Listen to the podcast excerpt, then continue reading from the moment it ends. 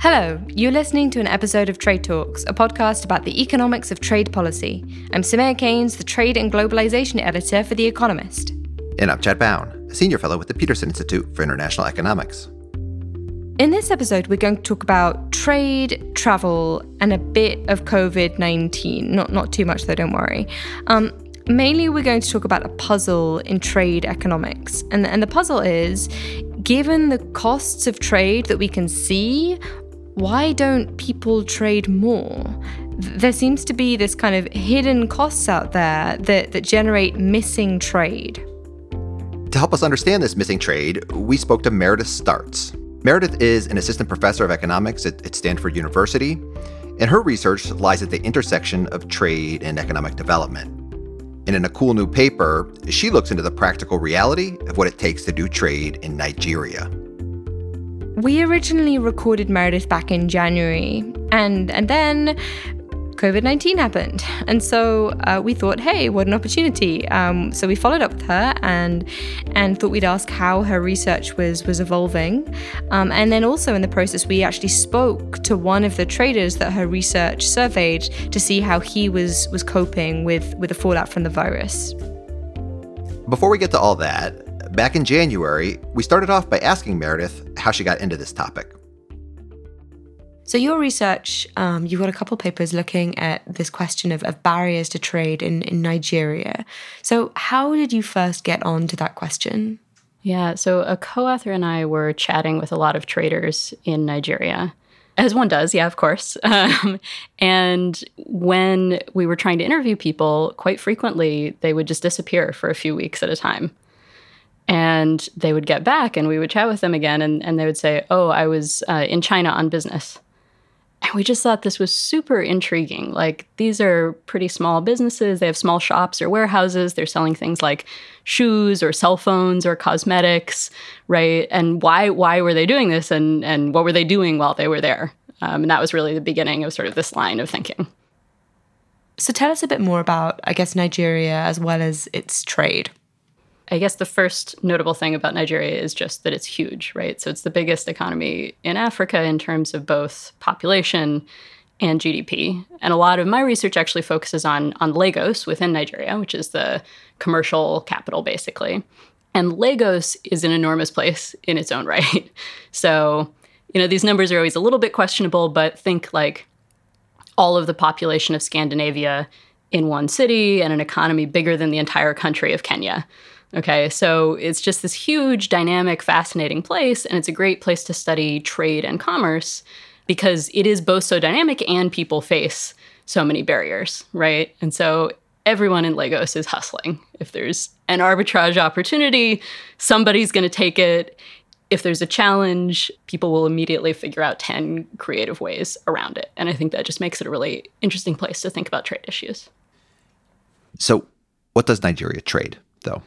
That's ultimately going to be of interest for your study? Yeah, so for my purposes, I spend a lot of time thinking about consumer goods, right? So, of course, Nigeria is also an oil producer, although that's actually a smaller part of the economy than you might think. But sort of my interests are in understanding things that more directly affect the welfare of consumers in developing countries. And so I spend a lot of time thinking about these kind of manufactured consumer goods that I mentioned these guys with the small shops are selling. So things like clothing or electronics or cosmetics or toys and so on. Um, and because Nigeria is not a huge manufacturing country, as are you know a lot of developing countries are not, most of those things are imported. And so understanding the process through which they are imported and then eventually make their way to consumers, I think, is really important.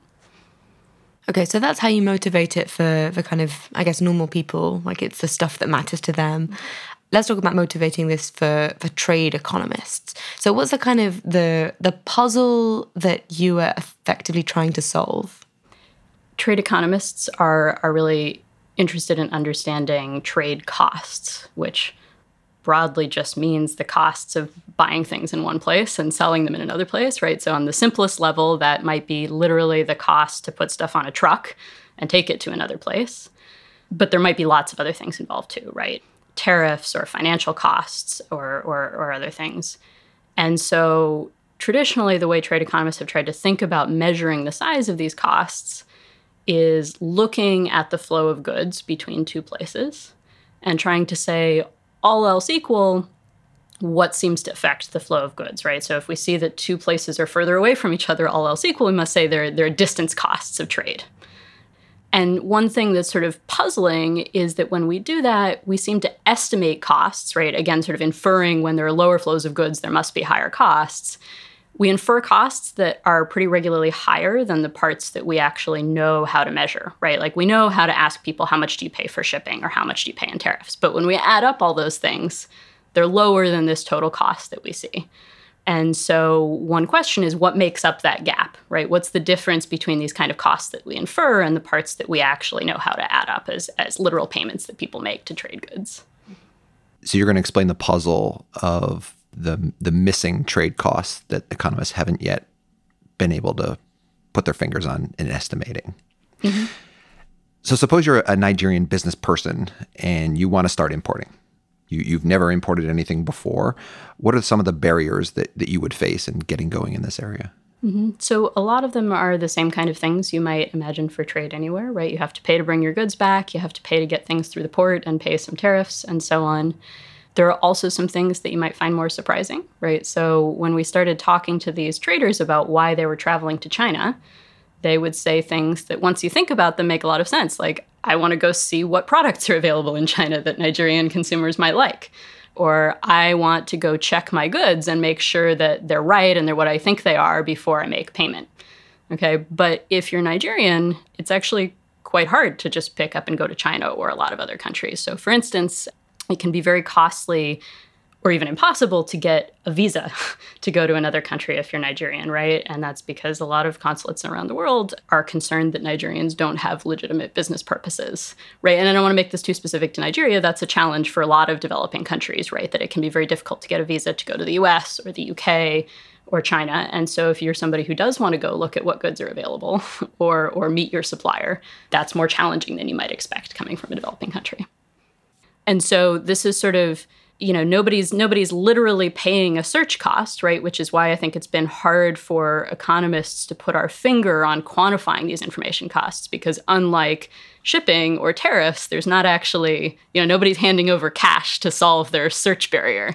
And so one of the kind of insights of this line of research has been people are actually coming up with ways to pay their search costs. It just turns out that it looks like something like traveling to go be there in person. So how do you go about measuring these different types of costs to see if they're important. Yeah, so this is sort of coming back to this this puzzle about the gap. Total trade costs seem to be higher than the parts we know how to measure. This idea that it ha- might have something to do with information costs, which are things like finding the goods you want or checking out your supplier, might be part of that gap. That idea has been around for a long time. But as we sort of said, it's hard to measure because nobody's literally making a payment the way you would for shipping.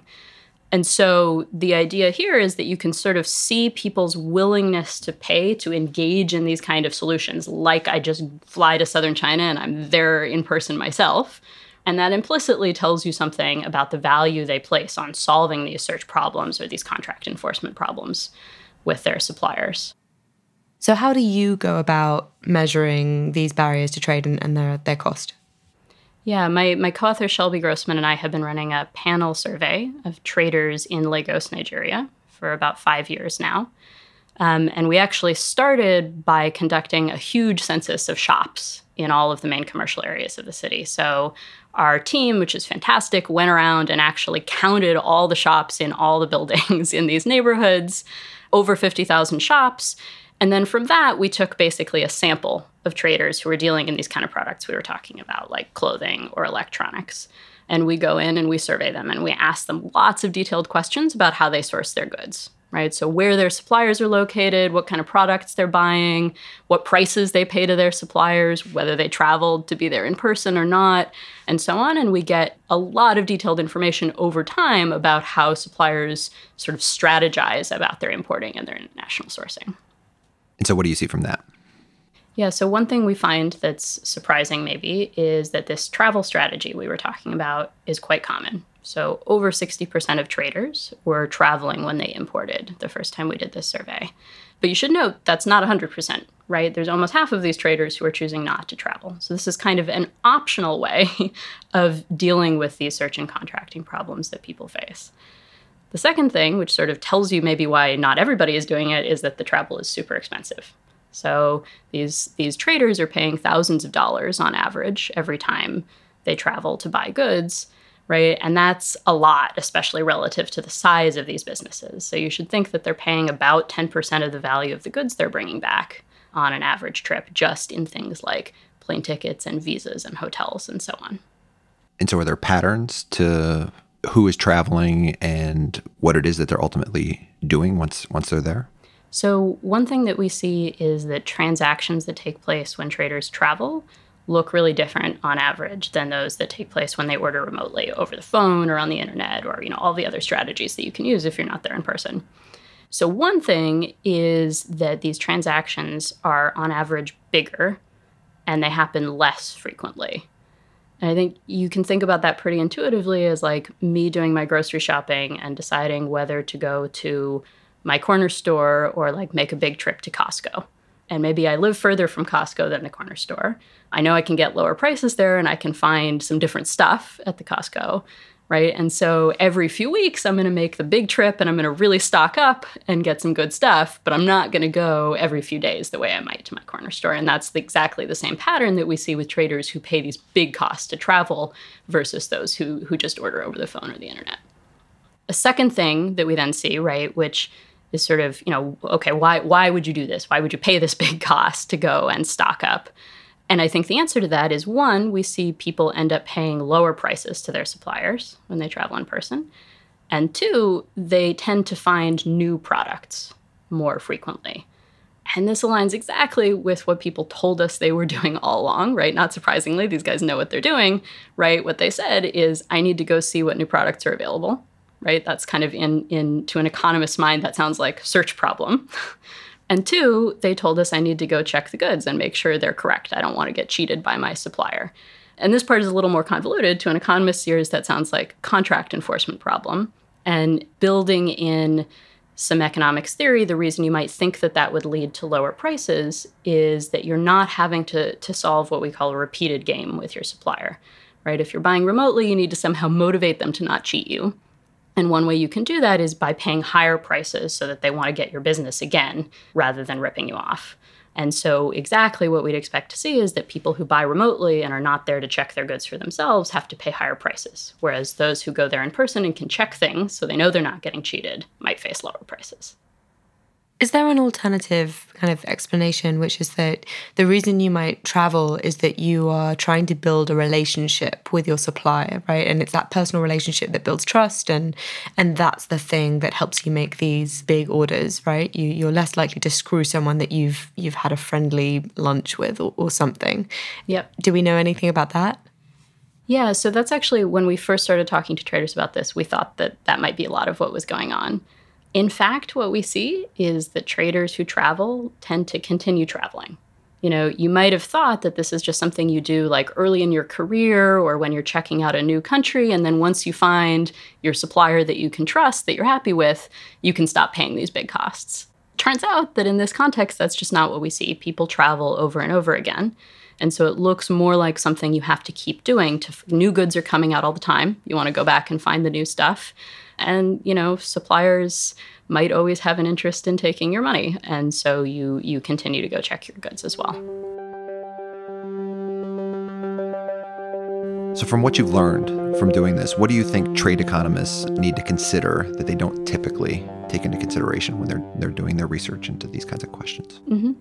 So, I'm not sure it's so much things that trade economists don't consider. I think the most the sort of first step thing is just we now have a better handle on how quantitatively important these kind of search and contract enforcement barriers might be relative to other types of trade barriers, right? So traditionally, trade economists are very focused on physical barriers to trade, right? Things like transportation costs or getting getting goods over distances, and two on regulatory barriers to trade, so things like tariffs and I am absolutely not here to tell you that those are not important. We should focus on those. Very good. Um, you can stay. yeah, excellent. Um, but I think what this does suggest is that we might also want to put some more attention on these kind of information barriers. The second thing, which is maybe sort of less obvious, is you know a lot of the way you might immediately think about helping people, for instance, solve contract enforcement problems in developing countries is you might say, okay, you know, we need to improve court systems. What you really need is for Nigerian and Chinese businesses to be able to take advantage of a reliable legal system uh, when they have disputes. And that might very well be true, but that's a really tall order, right? If you're thinking about what are actual policy solutions to fixing this problem. And so I think a sort of secondary lesson of this research is people are really clever and they're coming up with all sorts of ways you might not have thought of to solve these problems that they face, like getting on a plane and going there in person. And so sometimes we might have sort of policy solutions that can help people overcome these barriers indirectly, right? That you wouldn't have thought of, like if you make it easier for people from developing countries to get visas, it's easier for them to engage in business travel and solve some of these problems without having to overhaul the whole court system. And so I think this research, by sort of seeing how people in practice do solve these challenges they're faced with, can sort of give some hints to unexpected policy levers that might improve the situation. Can I go back to the, the first thing that you said, though, about magnitudes? So, what do your estimates suggest are you know the size of these informational search costs uh, as a trade cost relative to some of the other ones that trade economists might be more familiar with? Yeah, so in this very particular context, what we find is that these search and contract enforcement frictions combined uh, have roughly the same cost to welfare as regulatory and physical trade costs. I mean, about two thirds, right? But on the sort of the same order of magnitude you know, I don't want to extrapolate too far from that. These are like fast changing consumer goods. You might think, for instance, that search problems are going to matter less if you look at a different kind of problem. But it does suggest that they're really on the same order of magnitude as these other types of problems we traditionally focus on.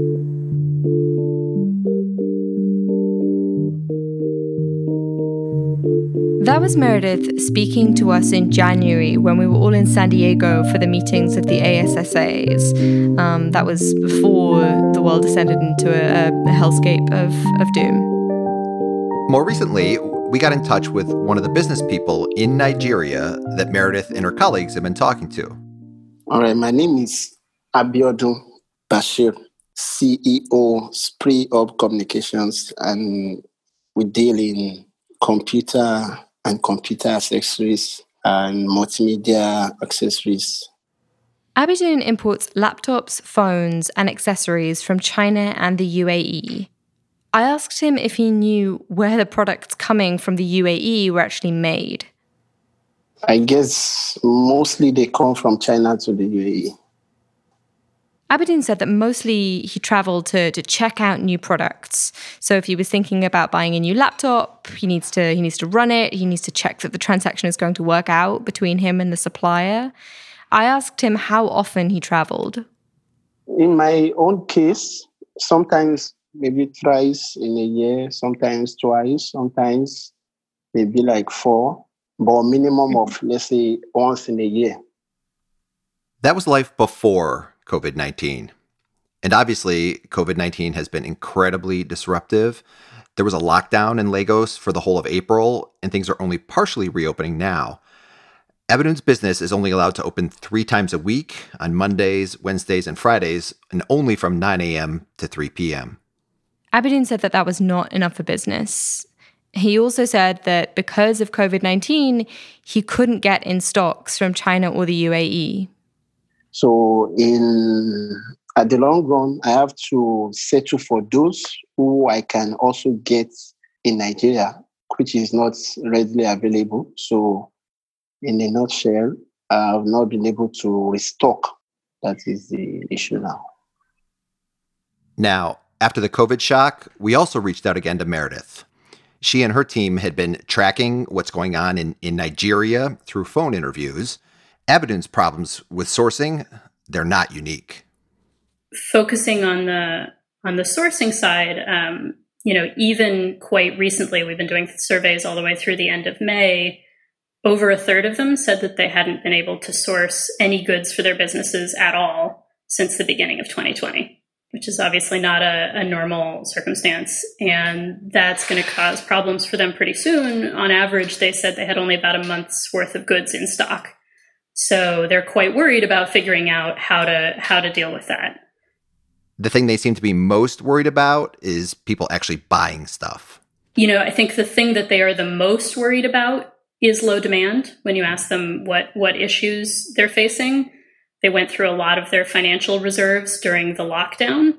And so now they're nervous that consumers are still not buying as much, especially for these sort of goods, right, that are like clothing, electronics, things that are somewhat durable and consumers can put off when they're also hurting. And about paying upcoming business costs. So that that's that's I would say the number one thing. But the number two thing is clearly worries about um, restocking, and, and that involves both difficulties actually being able to get goods from suppliers and then also problems with transportation. We also wanted to know how the Nigerian traders were coping with the travel restrictions. Last year, so in 2019, over half of the traders we talked to imported from China. And about a quarter of those traveled to buy in person when they were importing. In contrast, this year, only 10% of the traders have bought from China so far. And of that 10%, only 5% have managed to travel. And I think that was, you know, not, that was almost surely entirely before the lockdown. Um, so I think that's a, a long way of saying I, I, they really haven't figured out how to deal with this yet right? So we don't actually see a, a ton of shifting toward other source countries. Um, there's a little bit of a shift toward trying to buy domestically within Nigeria, but that's almost entirely from people who are already doing some domestic buying. I think that's not too surprising because these type of goods are are generally not uh, produced on a large scale within Nigeria, and so somebody's got to be importing them. Meredith said that almost half had said they were planning to seek out new suppliers, but not so many of them say that they were going to switch where they were actually sourcing from. I think that that is sort of not as surprising as it might sound, partly because right now it's not just China that's being hit, right? It's pretty difficult to source from anywhere in the world. But as a secondary point, because I think a lot of them recognize that even when they buy from suppliers in other places, often the goods were originally made in China. So I think that they, they recognize that if they can't get the goods from China, it's not like the supplier in Dubai who's also buying goods from China is, is necessarily going to have better luck. Abiodun said COVID was going to change his business and was going to mean he would look for more suppliers. He hadn't decided where those suppliers might be outside of China, but was open to sourcing from from elsewhere. If we can get same price and same attention from other countries, why not do business with them? We, we definitely do business with other countries or suppliers that we can get first from China. He also said he had no plans to travel, and not until there was a cure. No, no, no, no. I don't think I can do that now not even when we've not found any uh, reasonable uh, cure or solution to COVID 19. So that is not in my plan for now. He said that that would make it hard to find new products, but that you know maybe he would be able to to be effective from where he was instead of traveling around to to source products. What I took away from that was that although he would like to have alternatives to travel, uh, those those perfect substitutes haven't really been identified yet. Here's Meredith again. I think the thing that is different about being there in person is some of them also shop around to suppliers that they may not already have a relationship with. And the question is whether they'll use e commerce sort of instead to establish those new relationships or whether they will refocus in on people that they were already in that kind of remote contact with. Over the last five years, we know that travel and personal mobility were a big strategy that a lot of traders used to deal with underlying information problems or contract enforcement problems. I think it remains to be seen whether in this moment where it's become much more difficult for them to do that, they're going to try to wait it out and then go back to doing things in the same way, or whether this will kind of be the little push that um, makes other kind of services that are needed to facilitate trade in goods possible, right? Whether you'll see kind of innovation in legal services or financial services or e-commerce that will address those same underlying problems that they were dealing with by traveling and let people start to do things in a new way. And I think that remains to be seen, but it's going to be really interesting over the next couple of years. So this seems to be the question that everyone is is asking right now. Is COVID-19 going to lead to this really fundamental shift in in the way that people do business? It, obviously it's it's too early to tell. It's possible that the world gets shaken into a, a new equilibrium, a, a new way of doing things. Um, maybe before everyone was just making a mistake, um, and now they're going to be forced to to do things in a different way, and that way could be better. So maybe after a vaccine is found, there's going to be this big shakeup of supply chains and, and ways of doing business. In the shorter term, it seems like there's all sorts of costs that these folks are having to deal with right now that are to do with trade, the domestic shutdowns, everything. So, as important as trade is for trade talks, some of these other concerns may be even more pressing. Here's Abiodun. The directives are not favorable at all. You know, working three days in a week and still just within six hours, which is not what people are used to. It's really draining, you know. And at the end of the day, government will still come and say you have to pay your tax, you have to do this, you have to do that. All those bills still coming into the business. So I think is uh, is a major concern for now. So, just taking a step back, you know, one of the big points about Meredith's research is this really important question about missing trade, trying to understand the trade costs that are impeding countries from trading as much as we might expect them to, to be doing. But I think with COVID 19, there's going to be a whole lot of missing trade for a really long time. And on that note, I think that is all for Trade Talks. A massive thanks to Abiodun Bashir for talking to us, and as well to Meredith Startz of Stanford University. Do check out Meredith's paper, The Value of Face to Face Search and Contracting Problems in Nigerian Trade. A thanks from me also to Grace Oluyemi Adewoye for helping us with the logistics. And thanks, as always, to Colin Warren, our audio guy. Do follow us on Twitter. I'm at Soumaya Keynes. And I'm at Chad Bown. And we're on at trade underscore underscore talks. That's not one but two underscores at trade underscore underscore talks. Because the only thing positive about COVID 19 so far is that we got to speak to Meredith Startz twice. And that was better than once.